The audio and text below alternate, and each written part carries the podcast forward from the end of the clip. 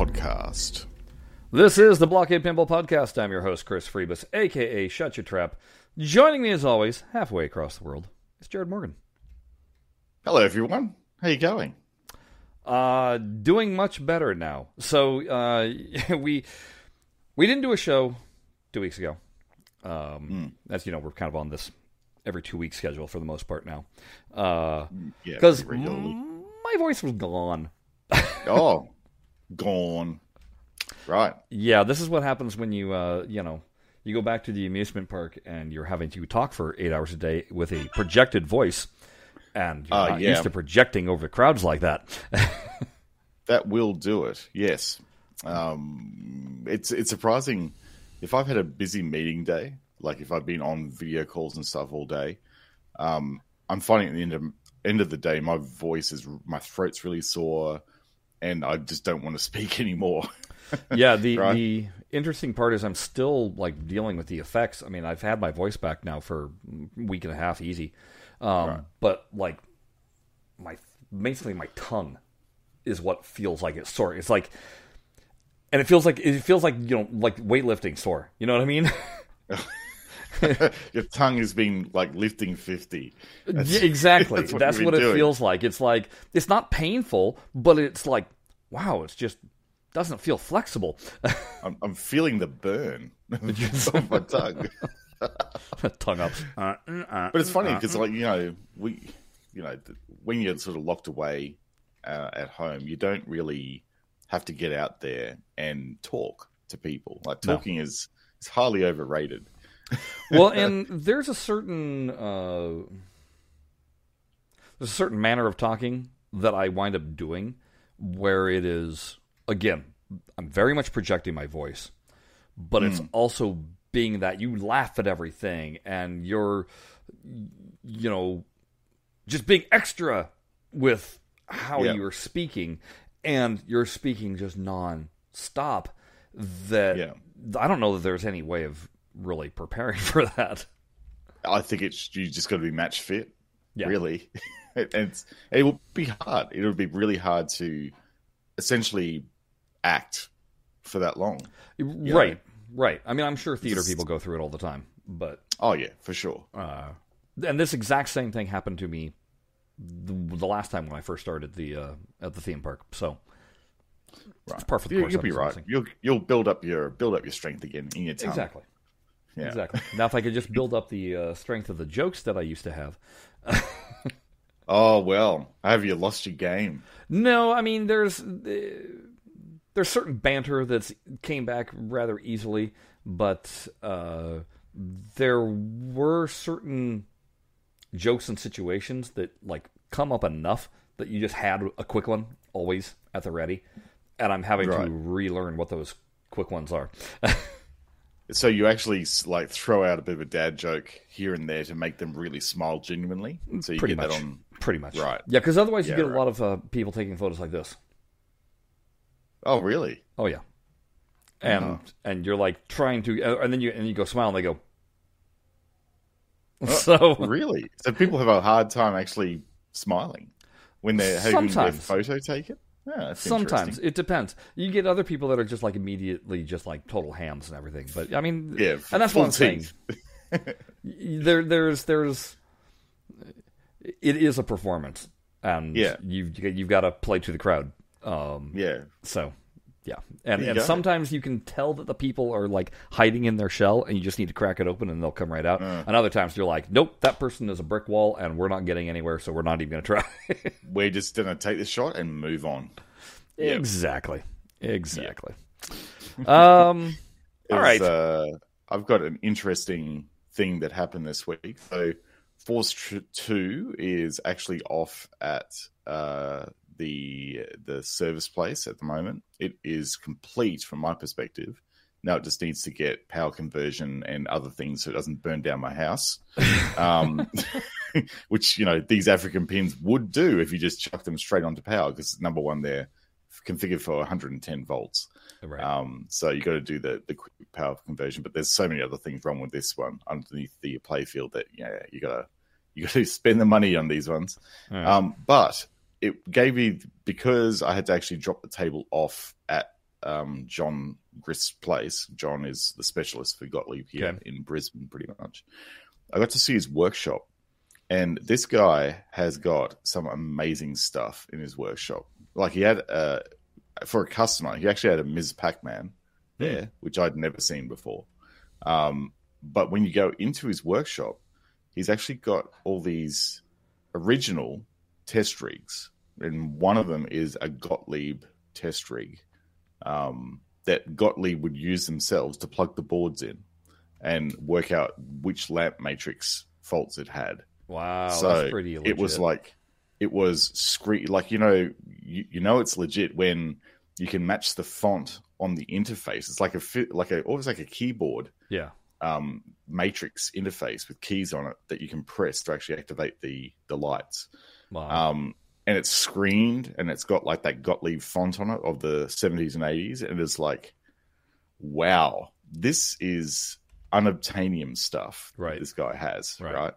He's made up his own rigs for for other games, which is essentially when you're making up a test rig, all you need to do is basically take the back box, um, the back box plate where all the lights are, and then just replicate the boards on there, and then just connect them up to like bulbs and stuff like that to test transistors. That's essentially Oh, what you okay. do. But he, he's got a whole pile of these set up in in his workshop. It's quite incredible. Hmm. So it was a real treat to go and have a look at this place and see what uh, John's got.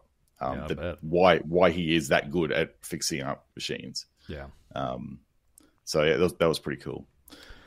So I uh, one of the things we were planning on doing uh, last time was talking about the second wave of the uh, auction that happened with the uh, Banning Mm. collection, um, and uh, I've misplaced the link All right. that listed all the final prices because you couldn't go to the website anymore. But I get, I think on Pinside they got uh, addressed.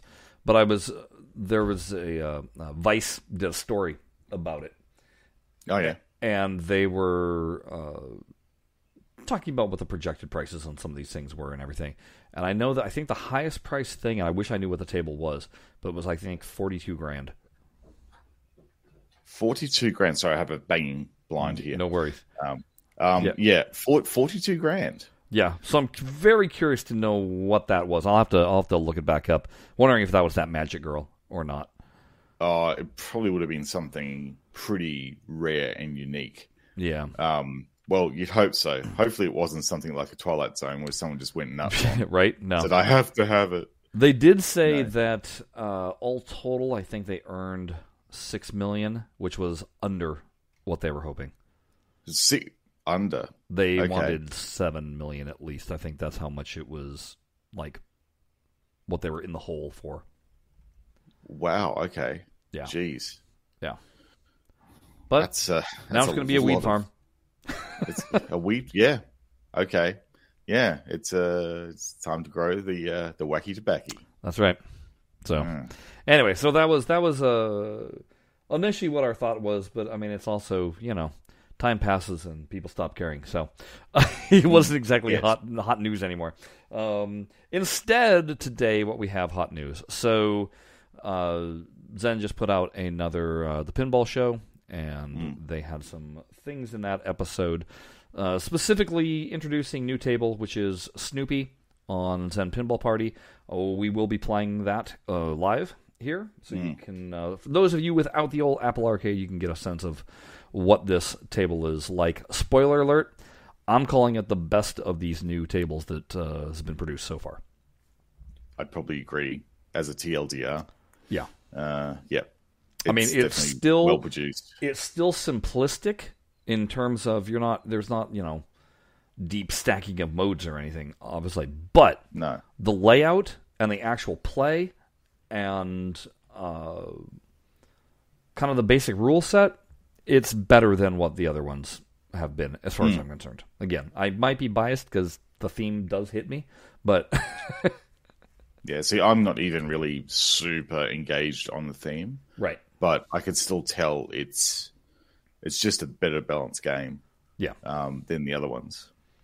Um, so anyway, we'll be we'll be taking a look at that. We are also going to be taking a look, and I think maybe we maybe we'll start with this, Jared. Um, Zen announced a new partnership with a virtual pinball cab maker, and that is Skillshot Effects.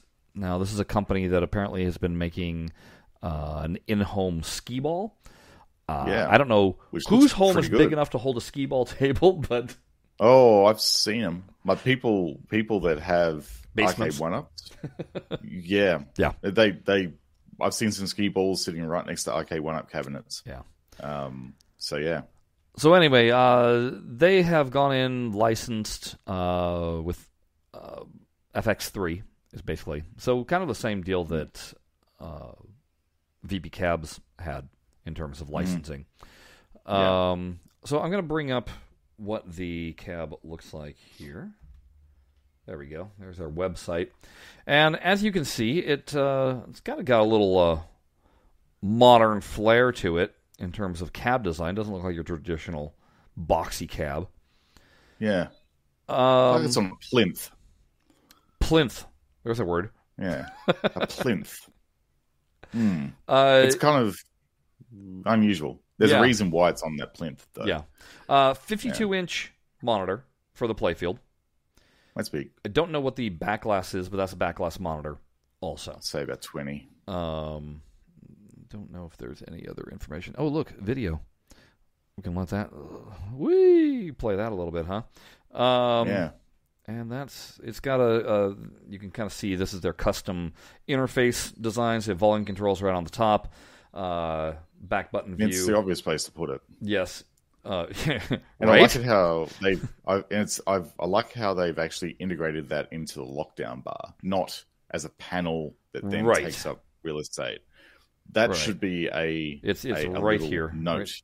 And they're Yeah. nice and flat, so it's not like you can accidentally hit the buttons.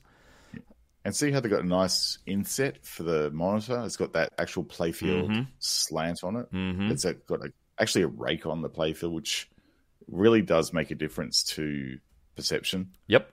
in the game. So they've they've taken some some design cues, probably from other digital pinball tables. Let's be honest, um, but it's got the bones of something pretty nice, and it looks really nice. Like Yeah. it's a nice looking cabinet. Yeah, it it is a nice looking cabinet.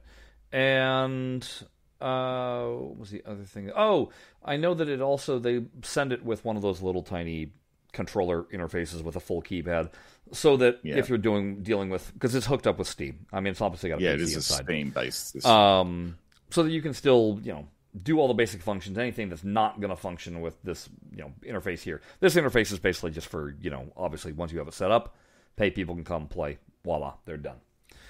It, it really is designed to be used with FX3. They've done some integration that allows you to adjust volume, and they've got view buttons and stuff in there. So they, they've kind of keyed that part of the panel just to FX3. Yeah. Yeah. Okay, those are the good points. Mm. Oh, it apparently comes with comes with back glasses. Oh, custom back classes, right? Well, I mean, uh, I don't know if they made them themselves or if Zen did. I would Zen when you come out with PinFX, please, for the love of God, provide back glasses. Animated Yes. back glasses would be even better, With approved art on them, right? so that it so it makes the licenses happy. Because I would think that, and and I'm this is something that when we get a chance to talk to Mel, I, I'm sure we'll want to address. But if they can do the video screen for the DMD now, they can certainly do full size animated backglass. And where it would be Yeah. really cool is, and I think this may be a stretch, but with our alphanumeric tables, um, that don't have a, the DMD area, like Funhouse fills up basically where the DMD was, right? Yes.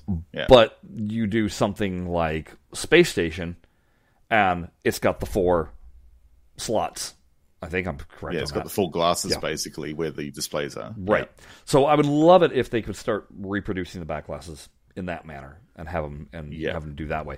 But the main thing is is to not make us have to provide back glass so that every single time a new table is created that then we have to go through that whole rigmarole and everything. Anyway, just saying. If you can do it Yeah. for these guys, do for us at home too. Um, That's right. yeah. So the things that I'm noticing here, and I'm sure this stands out to you too, Jared. No manual plunger, No. and that second uh, flipper button that is for nudge. So Yes, that's not No that's not accelerometer for your either. second flippers. It is for nudging. which That's that's no. it's good. unfortunate, but okay. I, I guess the, the the nudge factor I can kind of understand because that's kind of like if you look at what AtGames has done with their Legends pinball, that's exactly what's happening.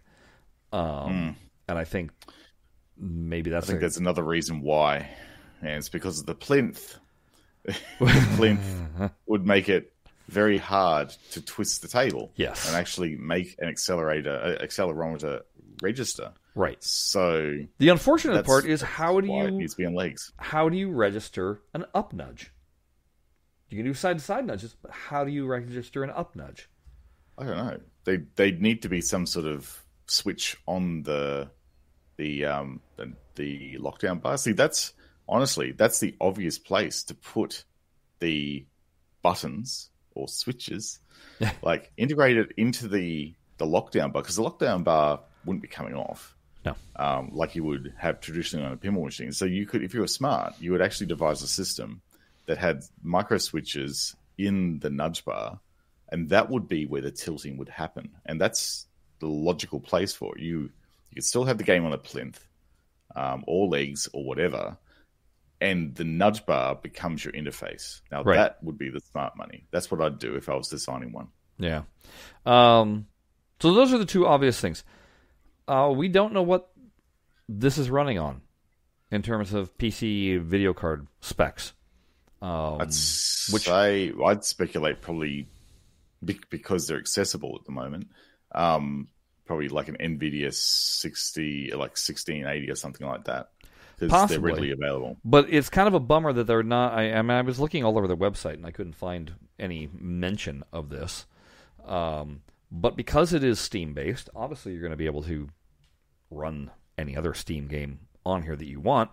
And in that eventuality, that when uh, PinFX becomes available on Steam, I want to know what the video card is because it would suck if it's not up to snuff for the new thing. I don't know. Especially, I'm hoping they're not using something like one of those small form factor gaming PCs inside it. You know, the ones that are essentially like a like an Alienware, Right. Um, or like a ROG twenty nine or something. You know, one of those smaller form Right. factor things that are all in one. I mean, that would make sense from a build and materials perspective because it's easy enough to get those, but that would limit your upgrade possibilities. yeah. Um, and the reason why I say that, that's a shame that we're not finding out that information at the most. I'm, I don't know. Maybe we need to uh, fire off an email and be like, "Hey guys, fill us in." but the s- huge sticking point to me, the price tag. Yeah, This puppy's it's, it's nine your eight or nine. nine thousand dollars, folks. Yeah. It's Ah. the price of a new in box Stern. It's a that's a I think that's my biggest shocker is that for Yeah. nine thousand dollars we can't get a physical plunger.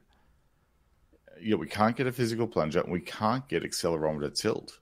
That's, That is just just unacceptable. and so Like, here's do you think this has anything to do with the licensing agreement that they have with Arcade One Up? oh, like uh, Hardware the, wise? the actual cost. No, actual no, in terms of in terms of their license with Arcade One Up, does Arcade One Up have a deal where it's like, hey, yeah, you can license this to everybody else, but the nudging and the manual plunger are ours to Hmm. you know software wise. I wonder because the, the thing is that I I don't think that the the build that they got in Arcade One Up obviously is the Android version. It's a custom build Yeah. um, for them. Yeah, this is the Steam um, build, custom and, interface. and with the Steam build, I can use my accelerometer. You know, obviously with my my pin sim, I have physical plunger. I have the ability to use accelerometer. Yeah, you do. I don't. I don't know. I, it's just a weird. It's a weird choice. That's all I'm saying. That that that this isn't here for that price point because there are Mm. many other uh, digital pinball platforms that have those things. Um, That's right. For They- like you know, uh, uh, about two percent of the cost Yeah. of this as well. they So- do have um, solenoids for the flippers, but there was no mention of solenoids anywhere else on the table. So again, that's something that maybe we need to reach out. Um, obviously, you gotta understand, folks. The pinball show it came out yesterday. yeah, We're reacting to it now, so I haven't had a time to uh, actually uh, reach out and communicate.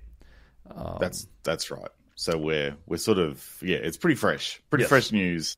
this is just So, us us reacting.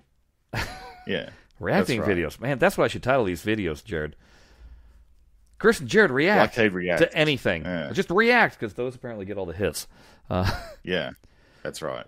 so anyway, Everyone wants opinions. right? Even if they're lame. Um, That's right. Of course, which ours aren't. but I mean, like I said, I, I think the design factor is is interesting. Um, it sets it apart Hmm. from looking. I mean, you know, you're not having to deal with pinball legs or whatever. It also means you don't get to adjust anything. But I'm sure it's of a standard pinball height, so there's not much adjustment that you normally would be doing anyway. There's Um, a nice neon or LED light strip underneath it too, so you Mhm. get that you know that stuff underneath. Yeah. um, which is nice. Again, th- that's why they wanted the plinth. Although they could have they could have easily worked around that with with legs and just putting a skirt underneath the playfield as well. But this is at least making it their own. You know what I mean? Uh, Jared's got to do the speckle wipe. Um, yeah, No, this is this is and it's making it their own, and obviously you can see here with it right next to the uh, the skee ball in the background goes with their product line. You know what I mean? So there's a design it's aesthetic. definitely toned in. Oh Yeah. yeah, it definitely is. Yeah. yeah. Um, so I, So if, if this is basically so, if you are a slingshot fan, then this will fit nicely in your game room. Now you'll and notice I bet says, you the price of that ski ball isn't cheap either. So I'd say you got pretty deep pockets if you right. if you're using this as your arcade room supply. Well, if you can afford that loft, uh, Yeah, that's right. um, That's that's pretty good. loft in New York City. Uh, it says also 96 different pinball games. The only things that are missing from that list are the Jurassic Park tables, Okay, which you can still add in on your own. So I'm assuming that this comes preloaded with them, maybe? I think because it says right out of the box, so it looks like you get a license entitlement to those tables through It your makes Steam. sense. Again, that's what uh, Mm-hmm. uh, VP Cabs was doing also. Yeah, So anyway, hit us up. Let us know what you guys think about uh, about this new entry into the uh, virtual space. Um, obviously, it doesn't cost Zen a dime to do this. This isn't taking anything out of them. This is them being commissioned or, or, or signing a license. That's about the the scope Yeah. of it. Um, this is this is a another example of how you actually license that program correctly. right. um, to, like to conform with the EULA. So they've done it. It's I don't suspect that the price is reflecting any license engagement. no, I feel um, it's building costs. It's really building because there's some premium premium materials used on that. Like Mhm. it looks like nice wood. Well, because they said that they're So- also not using, you know, the cheap buttons. I mean, again, buttons. We're we're talking the difference between a couple of bucks and you know, eight dollars. A buck. Yeah, that's I right. mean, it, it- ultimately, that's not what you're dealing with. But I mean, a 52 inch screen though, that's pretty mega. That's Um, big. That's bigger than most digital pinball builds. Most of them are doing would the 40 it- the 40 inch screen, right? yeah. Yeah. That'll almost put it into like a wide body or super wide body scale. Yeah. as well, which is interesting. And again, video cards Um, aren't cheap right now, so they're not. We see. I was. This is what I was wondering if they're using a good spec PC in there and uh, like a Nvidia three three thousand series card, then that's about you know two or three thousand dollars right there Mm-hmm. at the moment because of you know processor shortages. Yeah. Um, so you know, there's a fair chunk of change caught up in that, but then you know maybe add on a thousand dollars for the screen. Yeah. Um, so you know you got you got about halfway there to eight grand.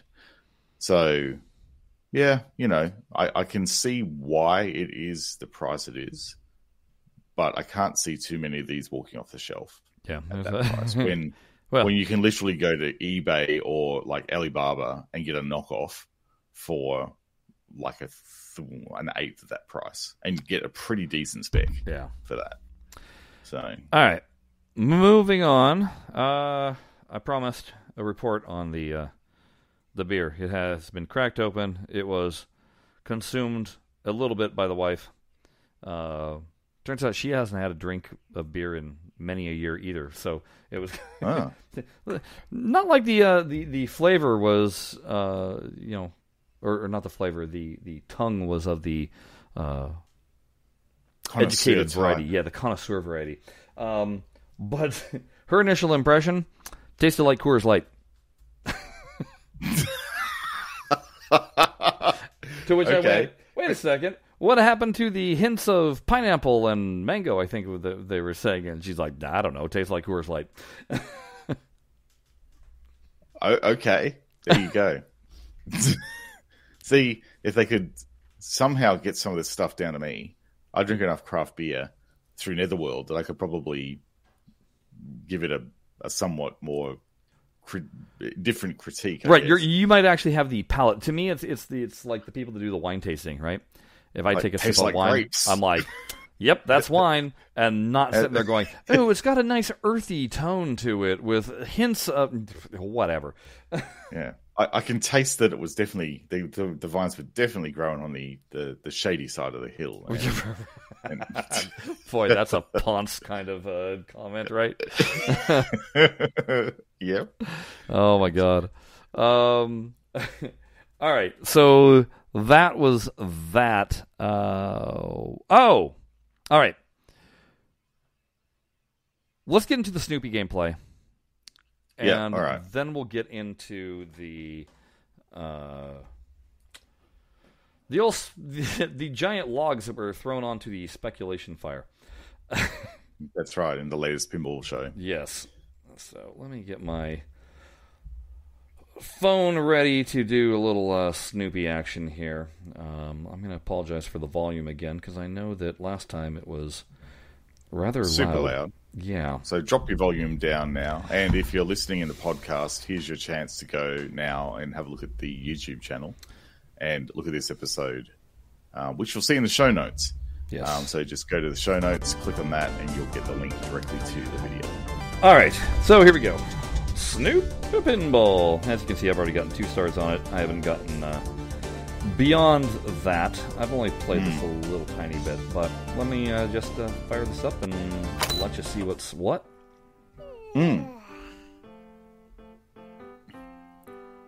Like, first thing that hits me, I really love the cell animation they're using this. Yes. Very much like the Bob's Burgers, South Park style um, that they've they've done. Obviously, not with that particular artist, artistic side. It's very faithful to Peanuts. Yeah, I mean, especially here with Woodstock and that and that nest.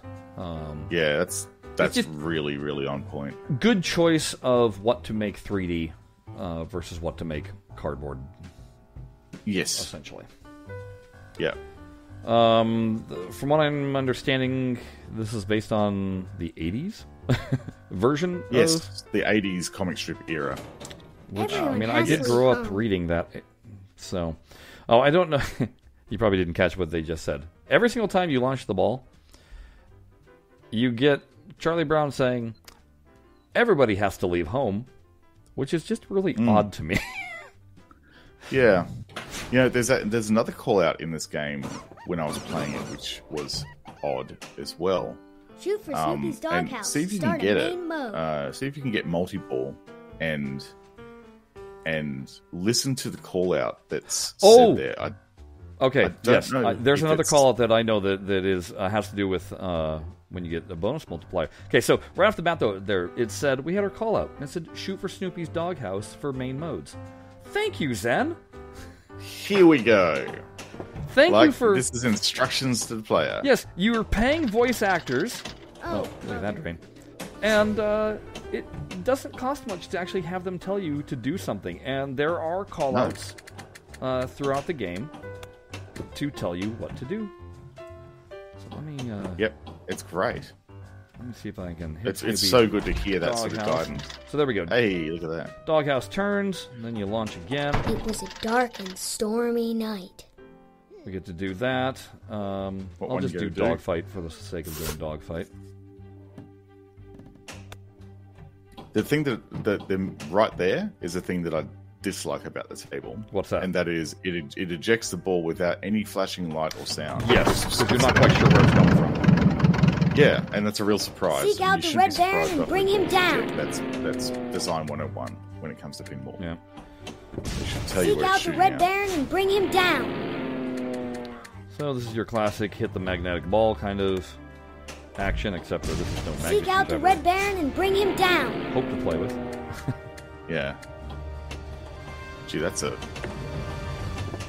Oh, and I uh, hate that Red Baron. Drain Don't center. worry, that's- you'll get him next time. that's how you drain. That's and I'm gonna say this game, a lot of drains. it's not super easy. It's No. not as easy as the other ones that are in the uh, animated heroes collection home. in um, Zen Pinball Party. Yeah. So there's that call out again. Everyone has to leave home. Yeah, there must be meaning behind that. It'd be interesting to speak to uh, the designer about Oh, it and why that stupid call out was there. Right. go of this Speak to blanket Dolby. right Dolby's the one that uh, designed this one. Dolby was featured never this in uh, this latest uh, pinball show episode. Yes, it was. It was actually good to hear from one of the designers and Yeah. you know have them participate in the show And he's one of as a as a major role. He's one of the designers that's been with Zen for a little while and just recently uh, got promoted to designer. So good on him. Congrats, Dolby. Yeah. So I kind of like the idea, actually, if um, this game here, the Zen Pinball Party, is being used as a again? uh, proving ground, you might say, for the new designers. Oh, without a doubt, it's it's a chance for them to actually cut their teeth on a release from Soup to Nuts Everyone has to and leave home. and see how it performs. So yeah, I have no doubt that's exactly what they're doing here. Lock the ball. Um, do you have? Here's a question for you, Chris. When you're playing this game, how do you find the shot off that upper left flipper? Very difficult. Really hard. Very difficult. Really hard. Yeah. I just cannot. I cannot get the timing on it. Okay, I'm going to I'm try sure I would be able to. and... Oh, Um, shoot. but it is Ah! seriously hard to get the timing on it. Yeah. Um, I, I'm, I want to try and raise the multiplier to to show what I'm hearing and see if this is what Jared was talking about also. pal. See you in the Um, morning. So let me try and do that. The skill shot is very difficult to to nail because you can't see one of the lanes. yeah, that's the other complaint I've got about this game. It's like the um, the kite eating tree is obstructing the lights at that particular Shoot view. I'm sure if you Snoopy's changed the view doghouse. and made it flatter. You're you'd right. be able to see it. But the thing is that at the the thing that I find Everyone is that if me. This would be you perfect have world. a design element like that, it needs to be visible at all angles. Like it, it got to have it visible. Um, so a lot of the time, you know, in some Go of the Belly. Williams tables, me they, they had some obstruction issues in the rollover lanes. Like for example, um, uh, Theatre of Magic, what they did to work around that is put mirrors up there so you could actually see them, which was a nice sort of cheap workaround. In this case, it's really quite impossible because the tree is rather opaque and it covers a huge amount of upper playfield area. Um, looks good thematically, No dogs but allowed. if it obstructs a playfield, a play, uh, like an actual gameplay element, then for my money, it's not good. It's not an effective thing to put in there. Oh my god. Lost again? I like the the really Rats. clear scrolling light patterns um, on all the um, the shots you need to take. They're very obvious which ones you need to shoot Yes. in this too. So it's really good really good Everyone feedback to the has to player. Leave. Again, Um, we've talked about that with just insert lights Lock in the general. ball. That uh, Yeah, it, it's Shoot nice Snoopy's when doghouse to start a Zen main mode. embraces uh, traditional Oh, pinball it. design yes, because And I that think makes we're for seeing better this more light and more. shows. Well, it does make for better light shows, yeah. And we're seeing this more in, in these newer tables now. There, you know, we've actually got inserts with text on them. We've got um, like more light shows like this that actually have clear, like you really know what shot to take. It's very much a um, there's no doubt what you need to shoot, and you know the voice callouts also help as well. Yeah, I just realized Um, Jared can't hear any of the what I'm playing. Everyone No, has to I, leave I, I can't at all. so, so I'm just gonna have to tell Jared when to shut up so that we can actually hear what I'm trying to highlight. Um, okay, one more for collecting the multi uh, multiplier. And then, because I think everybody will be able to hear what it says. Here we go. Multiplayer raised. Right, so it says multiplayer raised.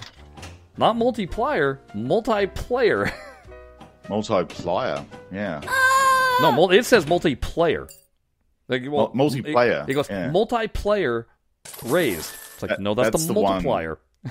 Yeah, that's night, old that's the See one that the I was. It actually wasn't the multi ball. It No. was that call out that Yeah. I went. Uh? So there was uh, something a little bit lost in Something Everyone translation. Yeah, I think someone misread the script there. That Yes. needs to be re-recorded because you'll hear it. Uh, like if I've main heard it, you'll hear it multiple times. Yeah. So So yeah, that upper left flipper is a bear. It really is. It's so Everyone hard to listen get. to me. This would be a Um, perfect world. And look, like and those drains. I'm, I'm telling you, man, there. This is a side drain hungry table. And me It playing really on the phone, I'm not nudging. Everyone has to leave home. no. So you know the the whole nudging mechanism is is tricky on mobile. Yeah. Um, it's probably better if you got an Apple Arcade with a joypad.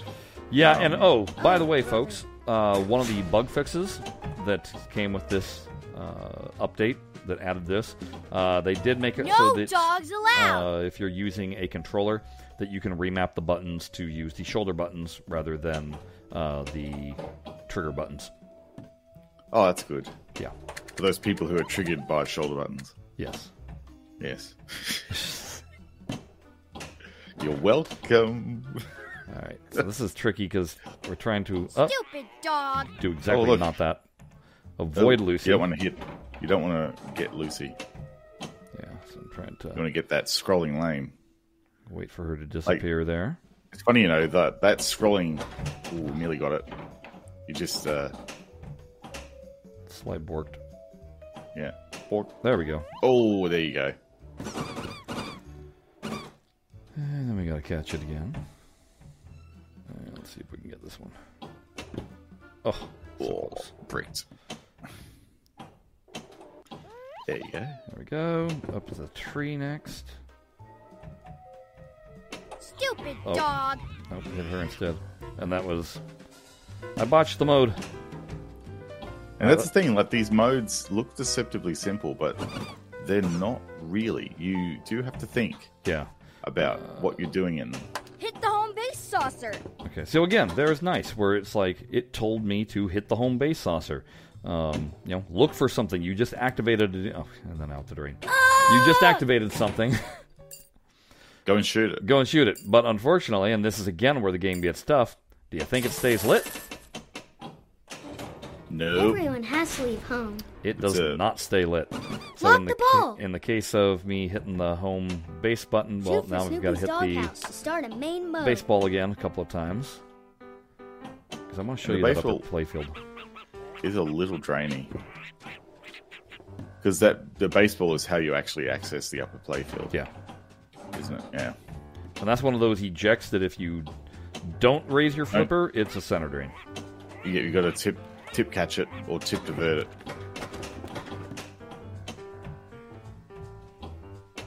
Snoopy, Oh, supper jeez. time. Oh look, time to feed Snoopy. Yeah. So you know, basically your your lane chase. There you go. So you shoot a lane, then shoot the um the kennel, and that's how you feed Snoopy. That was nearly a Shat's pass. Lost Yeah. again? oh, that was. Rats. Well, suddenly out. my, my phone is slowing down. Oh, you must be overheating. Yeah, You I, have a- I think you I'm have a- overheating. A thermal issue with Good your phone, pal. See you in the morning. which is okay because it's game over. It's game over. So we're gonna we're gonna we're gonna let it uh, live at that. Be game over. Um, anyway, it's it's it's a peaceful table. It doesn't feel frantic. Um, No, I don't believe there's really other than I don't really think that there's much hurry up mode action. Uh, the callouts are pretty good, uh, and the shots are varied as to when you need to take them and what you need to do. So those are all positive design choices uh, in my book. Because like it's actually a it's a it's a fan reverse Lawlor. If you think about it. a fan reverse Lawlor, interesting choice. Well, because the flipper's on the left hand side, Yeah. Not the right. right. Um, so yeah, it's uh, an interesting. It's a, I think it's a solid first design it is. from from Dolby. I think he's done a really good job. And like I said, of the four, or now this would be the, the fifth, uh, of the five tables that have been made exclusive for the Apple Arcade uh, Zen Pinball Party, I think this one uh, so far has been the most enjoyable to me uh, and offering So the most gameplay. Here's the interesting thing. I gave I gave the iPad to the kids the other day. Oh, yeah. and I got them to I got them to try it, um, and it was interesting. Um, let me just close my window because this blind is clogging. me. There you go, solved that problem. Um, so the I gave it to Sienna first, and I let her just explore the tables. Got her to play Snoopy um, first because it was the the newer one, and she said, "Oh yeah, it's it's really quite hard. I'm having trouble, you know, actually getting the flipper to do what I want it to do." Okay. Um, and I'm admittedly I'm yeah, I'm using this on a a hand me down iPad Air 2. Um, so it's not one of the most powerful iPads out there. Um, and it is old now. It's updated to the latest software, but it's still an old hardware configuration. Um, so I gave it to um, Zach next, and he gave Snoopy a go once, but then he just immediately just ignored them and went straight to Williams Pinball and started playing all those tables instead. And so I said, oh, it'd be really good if you could actually, you know, give me the feedback on on on the other ones because I'd like to like talk about on the show. And, and he goes, oh, okay. So he reluctantly went back and played some of the other ones, but you could see he just wasn't into it at all. Like he he wanted to play the Williams tables. He wanted to play specifically um, the Getaway. I was going to say, now, granted, you've taken your kids to a pinball arcade, so they're familiar They- with the real things too. they are familiar with the real things. Yeah. And he he was more he was more gravitating towards the the original Yeah. tables. Um, sorry, the um the the Williams tables, not the animated heroes. And he's eleven. A lot of those tables are very young. Yes. Um, so they would probably appeal more to Sienna's age group. And this is interesting, right? Because this is clearly what Zen's going for. They the the animated heroes tables appeal to a certain age group, um, and the other tables in the collection um, appeal to older kids like Zach. Um, and again, the difference between my kid's age is two years. So Sienna's eight, Zach's eleven. Yeah. So there's not a big age difference, yet the tasting games is really, really different. So it shows that the strategy here seems to be a sound strategy Mm-hmm. to actually include different titles for different strokes for different folks. And start appealing Right. to all ages. Yeah. Yeah, that's right. So that demonstrates that it, it's definitely true. Like there's something in there for everyone. Yeah. Um. Okay, so that was Zen Pinball Party. And like I said, it's good to see that they're actually addressing some of the, the fan feedback uh, in uh, Mm. in a semi timely manner. I mean, obviously, you know, there was a big patch for this, so why not throw that into the uh, the patch? Mainly being that they said there were general bug fixes, but uh, again, the controller support was a was a big one. I know for for people. Um, Yes. so it's good to see they were addressing that. Uh, other thing that happened in this latest pinball show, they they had Dolby interview two of the gentlemen from Spooky Pinball. What? Yeah. yeah. What? yeah. Now, it was done under the auspices of, hey, it's Halloween and you guys have a Halloween table. Let's talk about that for a little bit. But I believe How it was the last episode. Me and Jared were talking about how, you know, with that video screen coming up, it would make sense to team up with a more independent pinball designer like Spooky, where it would be beneficial to both parties to do digital pinball, uh, raise the Yeah. profile of Spooky, and then also give Zen, you know, some of these licensed real world tables to to mess with. Uh, and here we Lo get this behold. interview.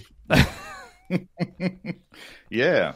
I mean, Yeah, interesting. it was like throwing a couple of very large speculation logs on a speculation fire. um, Yeah. A slowly burning speculation fire. So now it's raging. Yeah, because it's not Uh, like Zen has had. I don't believe they've had anybody conducted interviews that have been made public to everybody from Stern. Have they? Mm-mm.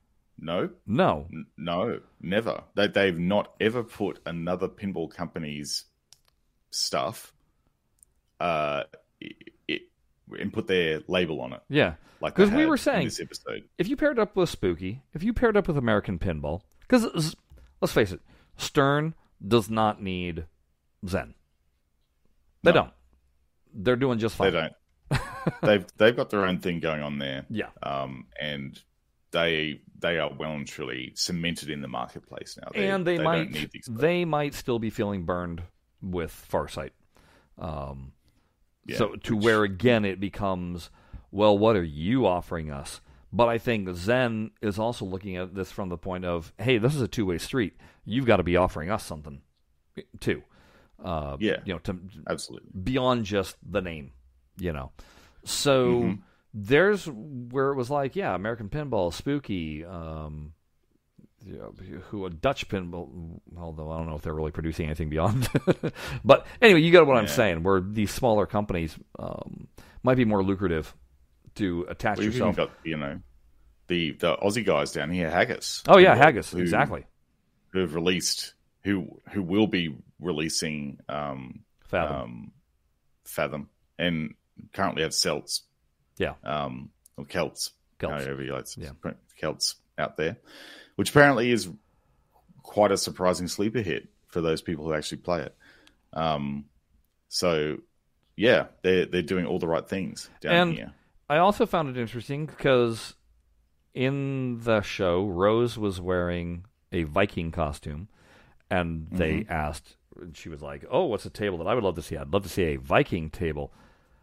American Pinball just announced Valhalla, They did, yeah. so I don't know how many Easter eggs are getting thrown or lobbed into these shows, but the seems to me that there's it seems just a little bit too coincidental Yes. to ignore yes, I, you know I, I didn't actually take pay a lot of attention this month to the back wall the back wall didn't really change from last time. Um, it didn't know it didn't didn't really change but they didn't need a back wall this time because i think we can pretty much assume from that interview fx will contain some real world boutique manufacturer of pinball machines Now, um, The the interview that they put up with the pinball show was a truncated interview. Uh, I did not watch the full interview. Jared, you said you I did. was there more yes. info to be gleaned from the full interview? Yeah, so the, the section that you saw included in the pinball show just focused on the Halloween table and the design, the design approach to that table. Yeah, how it came about. Um, how it came about, um, which was fine. That that made up about four minutes of the twenty six minute interview. Um, so the the twenty six minute interview touched on things like you know how is there a pinball scene in um, Benton, Wisconsin? Um, the short answer is mm, not really. Um, is there like how hard is it to like keep staff and actually find the right staff there um, in Benton? And the answer is it's difficult. There's a fair bit of churn, so they get they they go from oversubscribed, like too many people, to not enough people. Hmm. So it's hard to keep the staff levels at a constant um, there. They also said though that you know if you want to get into pinball, move to Benton. The reason being is that if you kind of rock up within reason to Spooky Pinball and say, "Hey, I want a job. I want to make a start in the pinball industry," chances are you'll get a gig there, and it could actually be the start of a career in pinball Hmm. for you because you start off on the production line, you cut your teeth there. Um, you know, Bug, I think, um, said that there's around 15 different jobs that need to be done in the business, probably ranging from, you know, assembly line worker to sort of running the show, which is Yeah. sort of what um, Bug's doing now that he's graduated high school. I heard that Um, when he said I graduated high school, I'm just like, holy crap, I'm so old. Yeah, he's like literally like they started the business when he was just a teenager. Jeez. Um, I remember him being on the Spooky Pinball podcast show, um, talking about it, and um, you know, I I stopped listening to the show about three or four years ago, but like he he was growing up with pinball, um, and while Charlie, his father, was like spinning this business up from nothing basically, Yeah. and building it to what it is today, where they they pretty much went from I think Rick and Morty was seven hundred and fifty units, and they doubled the amount of pinball machines for this um, current run of um, Halloween, the kaiju Ultraman. uh, and hell and yeah, the Ultraman and um, and the uh, the current one that they got on the line here that they featured. So that was sort of like interesting, a little bit of inside baseball stuff, really that they were talking about. But the really interesting part came towards the end of that video, and that was when they started talking about. Um, so they they flipped around the the interview and and Spooky started asking questions of Zen oh, okay. or like commenting on stuff of Zen. And one of those things was so they only really this is this is what they were saying in the video. I I think this was more a bit of a for the benefit of the video, this is how they spun it. But they were saying that hey, you know, they were introduced to Zen Zen's FX3 product. Oh, you know, just by chance about, you know, four or so months ago now. What? Wait, yeah. they had no clue about Zen Pinball prior to that.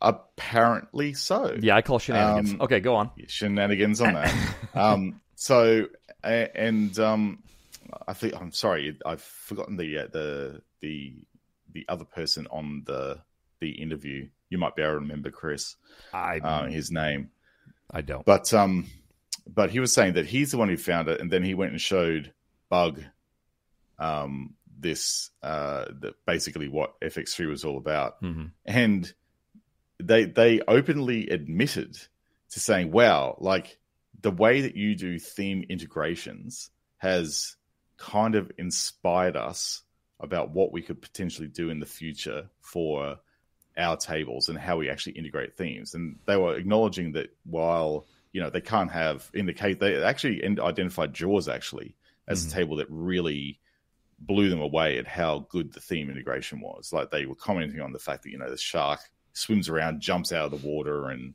and really sort of makes a big appearance. Now, and they were going, look, you know, we while we obviously we can't make a jump a, shark jump out of the water um, on a real pinball machine, we can think about the type of ways that we could do something similar with mechanisms in the playfield to Mhm. actually really t- more tightly integrate themes.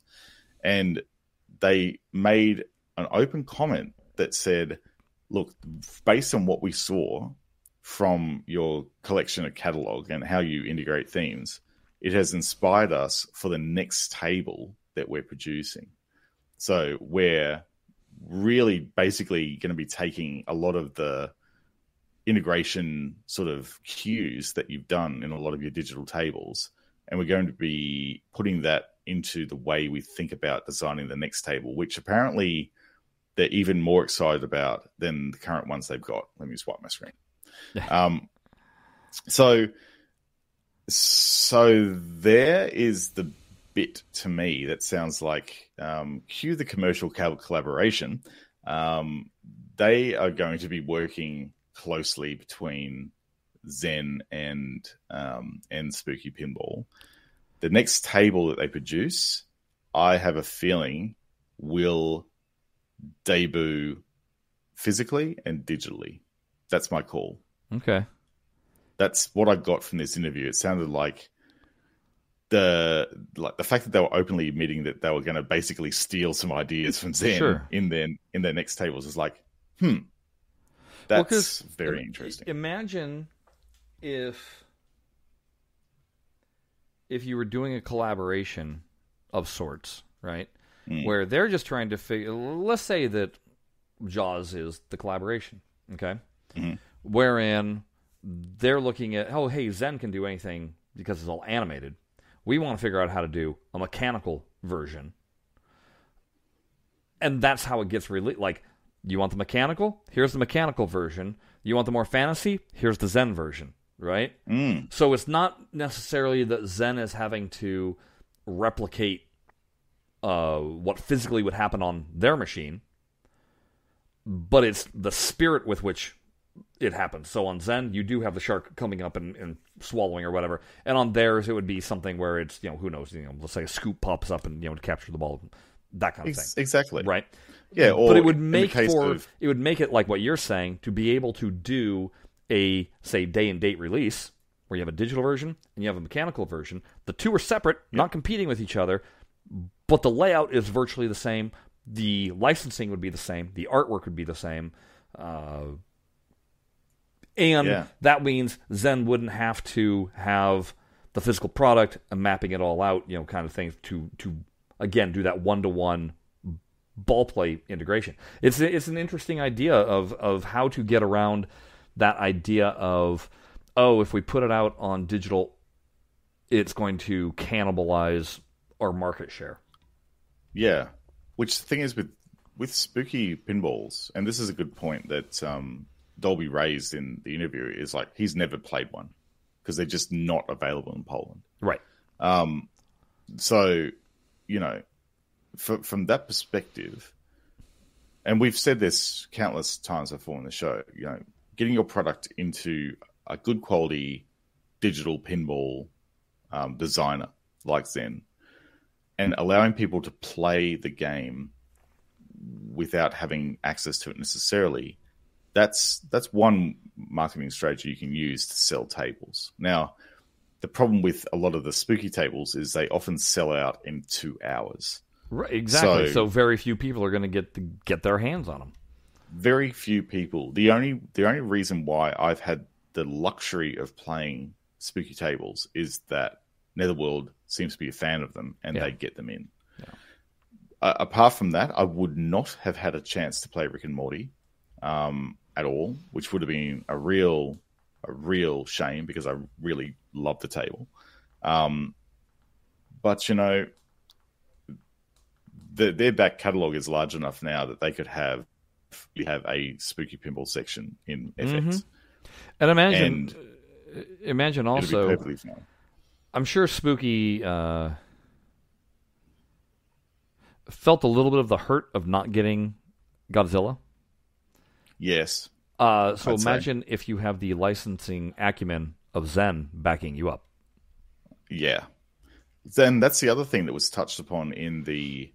You you can infer from that last part of the Zen interview with with Spooky is the fact that wow, that the the licenses you've been able to get and the th- way you've integrated those licenses into the product is incredible, is what they were saying. Yeah. and it's like, yeah, well, here's Spooky's gateway basically into licensing that they would not be able to get their hands on because they were saying that you know the Sterns they tend to go to you know Columbia TriStar or you know Marvel or Mhm. whoever you know and they've got those relationships but for someone like Spooky to get anywhere near those you know, it's you have to sort of go kind of cap in hand begging Yeah. uh, to go and get anyone to speak to you, even. But the thing is that Zen's already got that relationship built. Yeah.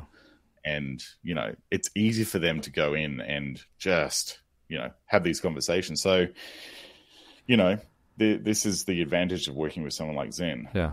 I'm glad Um, that they, though, paid attention to the integration of the theme, and I'm assuming also how the the gameplay itself goes, because the one Hmm. knock that I've had on any of the spookies that I've played, um, and it's even me looking at the Halloween table, I don't care for all the upper playfield stuff that they do. It to me, it ruins the flow. Um, yeah you've you've told me that the you're not a big fan of upper I'm not a big the fan. previous episode yeah Um, The only table of theirs that I really truly liked was Total Nuclear Annihilation. Yep So because of its simplicity it's simplicity, but it was flow, flow, flow, and fast, right? oh, it was So Yeah. again, if if any kind of collaboration comes out of this, uh, it would be nice to be able to tap into Zen and be like, "Hey, what do you think about this?" And then have Zen go, "Well, you know, if you did it like this, then have them go, oh, okay, uh, we'll figure that out. Yeah. You know, we'll work out the engineering on that. Sure, you know." exactly Um, so I like I said, it, it's let's keep our eyeballs peeled on this. Let's see if uh, Rose's Viking wish has anything to do with American Pinball's Valhalla. Uh, again, Or 'cause that would lead us to getting general. what uh, uh, Oktoberfest maybe and Houdini. hot wheels Is Hot Houdini. Wheel? Am I? Am I? Hot oh, oh so Hot Wheels is American. I'm, I'm correct. That's all the same company, right? sure is Yeah. Okay. yeah Um. I've played all three of those Okay. in person and they're fun tables I've not played Hot Wheels. No. I've played uh, Oktoberfest and Houdini. Mm. Uh, There's a lot on yeah. Uh, something else. I, I'll just throw this out there. We didn't. Uh, me and Jared didn't even discuss this, uh, but I kind of want to get your take real quick on it, Jared. Uh, Hmm. Stern, they announced a new Jurassic Park pinball. That oh the pin yeah, are they still calling it the pin? Yeah they are Okay.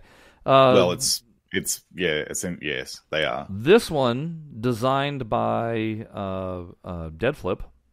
hmm And in terms of the layout and the shots and everything, it screamed late 80s, early 90s to me. Williams. Yeah. Which isn't much. a bad thing. No, it's certainly not a bad thing at all. Um, it certainly looked better than other efforts that I've seen in this budget-minded uh, attitude of when when Stern has put these things out. the interesting thing here is that uh, Dead Flip, he was basically bought in to try and reinvigorate the design, the standard design they're using for these the pin machines. Yeah, Um, because it's they've recycled the same layout countless times now. okay, um, and I think it was getting a bit old, and they needed to rethink how they actually do some do do this table. And this one, you know, it's got it's got some different stuff in it. There's like a there's actually the dinosaur head that actually spits the ball out, right. and there's what you would think for this price point, which Five grand. I'll put out there. it's five grand. So it's actually pay an extra one and a half or about that, and you can get a pro. Yeah. Um, um, Jurassic Park, which I know what I'd rather buy, Right. and it's not the pin. but if, for If these someone were, who just I'll just say, yeah, if these were thirty five hundred dollars, this would be a whole different discussion. Yeah, absolutely. That would be a very different discussion. It would be, yep, I'm having one of these for the game room. Yeah. Um, but it it really there's not enough difference in price to actually differentiate this one um, with like a pro version of of Jurassic Park, which is a far better game. Um, so it's good again that Stern is bringing in different designers and different ways of thinking about how they market their product, um, but also just introducing fresh blood into the design team as Yeah. well. And you know, Dead Flip did create that pinball machine of his own. Um, he's he'd been designing a Whitewood for Yes. ages now. This this is not that machine. but who knows? It may pave the way for him to actually get that design produced hmm um, as a layout um, that uh, Stern could potentially take, or at least an adapted version of it, because it looked like it had some really interesting shots on it. Um, so who knows what the future holds for Deadflip? I mean, he's put in a lot of effort up until now to get get to where he is. Yeah. So good on him for this opportunity. ultimately, it seems like what we're seeing across pinball in general, whether it be at Zen with these other uh, independent or indie studios, is what I'm going to call them, as opposed to being the two majors with uh, Yeah. JJP and Stern. Um, Mhm. lot of fresh blood, young minds uh, doing approach, and not Yes. just. I mean, yeah, it's great. JJP hired uh, uh, Steve Ritchie, but it's also like Steve Ritchie's long in the tooth. You know, he's very Yeah. set in his ways, um, and you're going to get a certain style out of him, as opposed to bringing in people who are like, "Well, why do I have to follow these rules? Can't I That's right. shake things up?" Uh, so, like I said, it, it's interesting time that with pinball that obviously it's on the rise big time. Uh, just based Mm. off the prices, you can tell that. Uh, we're having, like I said, at Zen alone, what is it, three or four new designers? Uh, then you get somebody like, yeah, if you're getting Dead Flip in there at Stern, I'm sure Stern has, uh, well, they got Keith Elwin who had come in. Um, Yeah. you know, you're bringing in fresh perspective, fresh ideas. You've got uh, with what the guys at Spooky there were saying, how they were like, you know, we had the basic layout for years, but that upper whole upper playfield thing went through like a hundred different iterations. Iterations. You know, Yeah, yeah. uh, and do you think that Lawlor or Ritchie would ever think to do, even if I'm not a fan of the upper playfield that they do, would they ever have gone there? No. So it No still way. is a good thing, uh, you know, to, to have this. Um, It almost reminds me in in a sort of kind of roundabout way. It's like with the Halloween and the kaiju tables. It's almost playing homage to um, Pinball Circus. Um, mm, yeah. its stacked, crazy playfield hmm height thing. hmm I almost think that it's got you know a few nods to that concept game that was out that's out there. You know, Yeah. and this is this is a good thing. I mean, those mini playfields aren't super complex in what they offer, but they're still they still get the ball. It's still again from a player's perspective, you really feel like you've achieved something if you've got that ball up the top there and you've actually Yes. gone through and done everything on those upper playfields. Like that is a really clear progression for you as a player, and that's a that's a cool thing, you know. Yeah, that's Um, why that's why I always say that I was I'm not a fan of EMs because I'm a fan of multi-ball and ramps. Uh, Yes. Because I see ramp, I want to hit ramp. I see Yes. the possibility of earning multi-ball, I want to see what that multi-ball mode is like. Um, Yes. that I'm going to go through lengths to try and achieve those things. Uh, yeah, if you throw you throw playfields at me, well, I do want to see what happens when the ball goes up there. So Yeah, um, of course you do. You naturally want to you explore it you do. and and see what happens when you get there. So, you know, it's kind of it's good. I, I really do think they're they're onto something there. It is. So, I mean, we'll see what happens. I think that uh, you know we as primarily digital uh, format for our program, you know what, what our focus is. Uh, Mm. It's certainly we keep on seeing these inroads to how the real machines can come and visit us in the digital format, and I think that uh, that's only going to get stronger as we go along. So uh, we're trying to get Mel on. uh, Yeah. It's it's scheduling.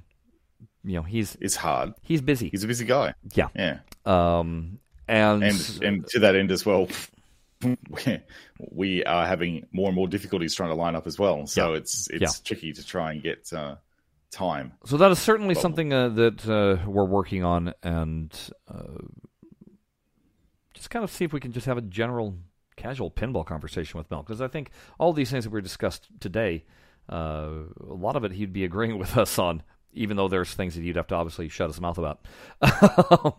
Yeah, You'd have to so. clam up tight. I can't comment, but um, Yep. yeah. So we'll see. We'll we'll see where we go with that. Uh, hopefully that'll be coming up within. I don't know. I'm hoping within the next month, month and a half, that we'll have him on again. Um, Yeah. See where where that goes. Uh, beyond that, okay. I hate doing this, but it's been bogging me, bogging me, bugging me, Bog, bog, it's been bogging you. bogging you. I'm in a bog about this bug. Um, Mm. so on our YouTube channel, folks, I really want to pass the 500 subscriber mark. We're like Mm. 491 right now.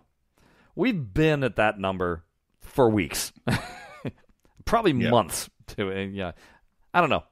All the same, I just want to pass that 500 number. So, if you're a fan of our show, just do us the favor. Go ahead and just do the subscribe thing. You know us. We don't bug you about this. We, it's not the first thing out of our mouths. We don't have little animated things and, and all that crap that interrupt every five minutes. Um, That's right. just, I'm just trying to push past that. So even if you have to make dummy accounts, go for it. I don't care. Or you know, if you're a more of a podcast listener, you prefer to digest this from an audio, just jump over to the YouTube channel and, and click subscribe for us. Yeah. Uh, and then not only will you get notified that there's a new episode out, um, you'll know that there's probably an audio one following pretty shortly thereafter. So you know, it'll be good forewarning for you. So there's our there's our rare pitch that we do. Uh, but like I said, I watched that number and I'm like, just pass, just go past it, please. Uh, you know, we're not going to get one of those cool, nifty little plaques anytime soon because that's that would be uh, two more zeros on the back end of the 500. Uh, so uh, Mm, Yeah, we're not going to get there anytime. But uh, I, no, we're, we we have realistic expectations. Yeah, we have we definitely really- have realistic expectations. we know the show. I don't know. You know what we should do, Jared? we that? should we should do a, a true crime podcast based around pinball. like who done it or something. I don't know because the you know the true crime things are all the rage. yeah, that's right. There Yeah, was one ball on the table. Could they murder the score? I don't know. Uh, I don't know like how those things go. I don't listen to them. Miami. Well, I, I mean, it doesn't help that I was just watching. Uh, uh, there's a a show with Steve Martin and Martin Short called uh, "Only Murders in the Building," and it's about they were huge fans of these true crime podcasts, and then there's a murder in their building, and they were like, "Well, hey, we actually live here."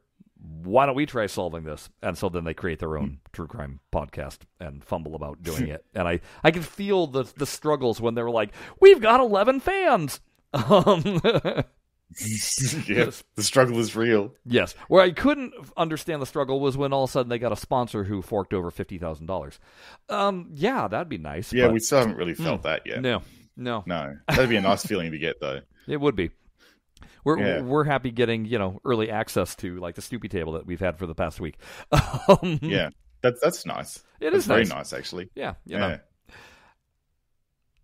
All right. That being said, I think we're going to uh, close this one out. Uh, again, thanks for your patience for uh, you know letting my throat clear up and uh, eh, give us things to talk about in the meantime. Until yeah. I think it's then, worked well. That we, you know, Uh, what were you going to say? I was going to say I think it's it's lined up well with the pinball show. So we actually had some some actual news news to talk about. True. True that. You know, Until then, we'll contemplate what to talk about, but I'm sure it'll be about one of these things, Jared. stuff and things. Until then, bye bye. See you later.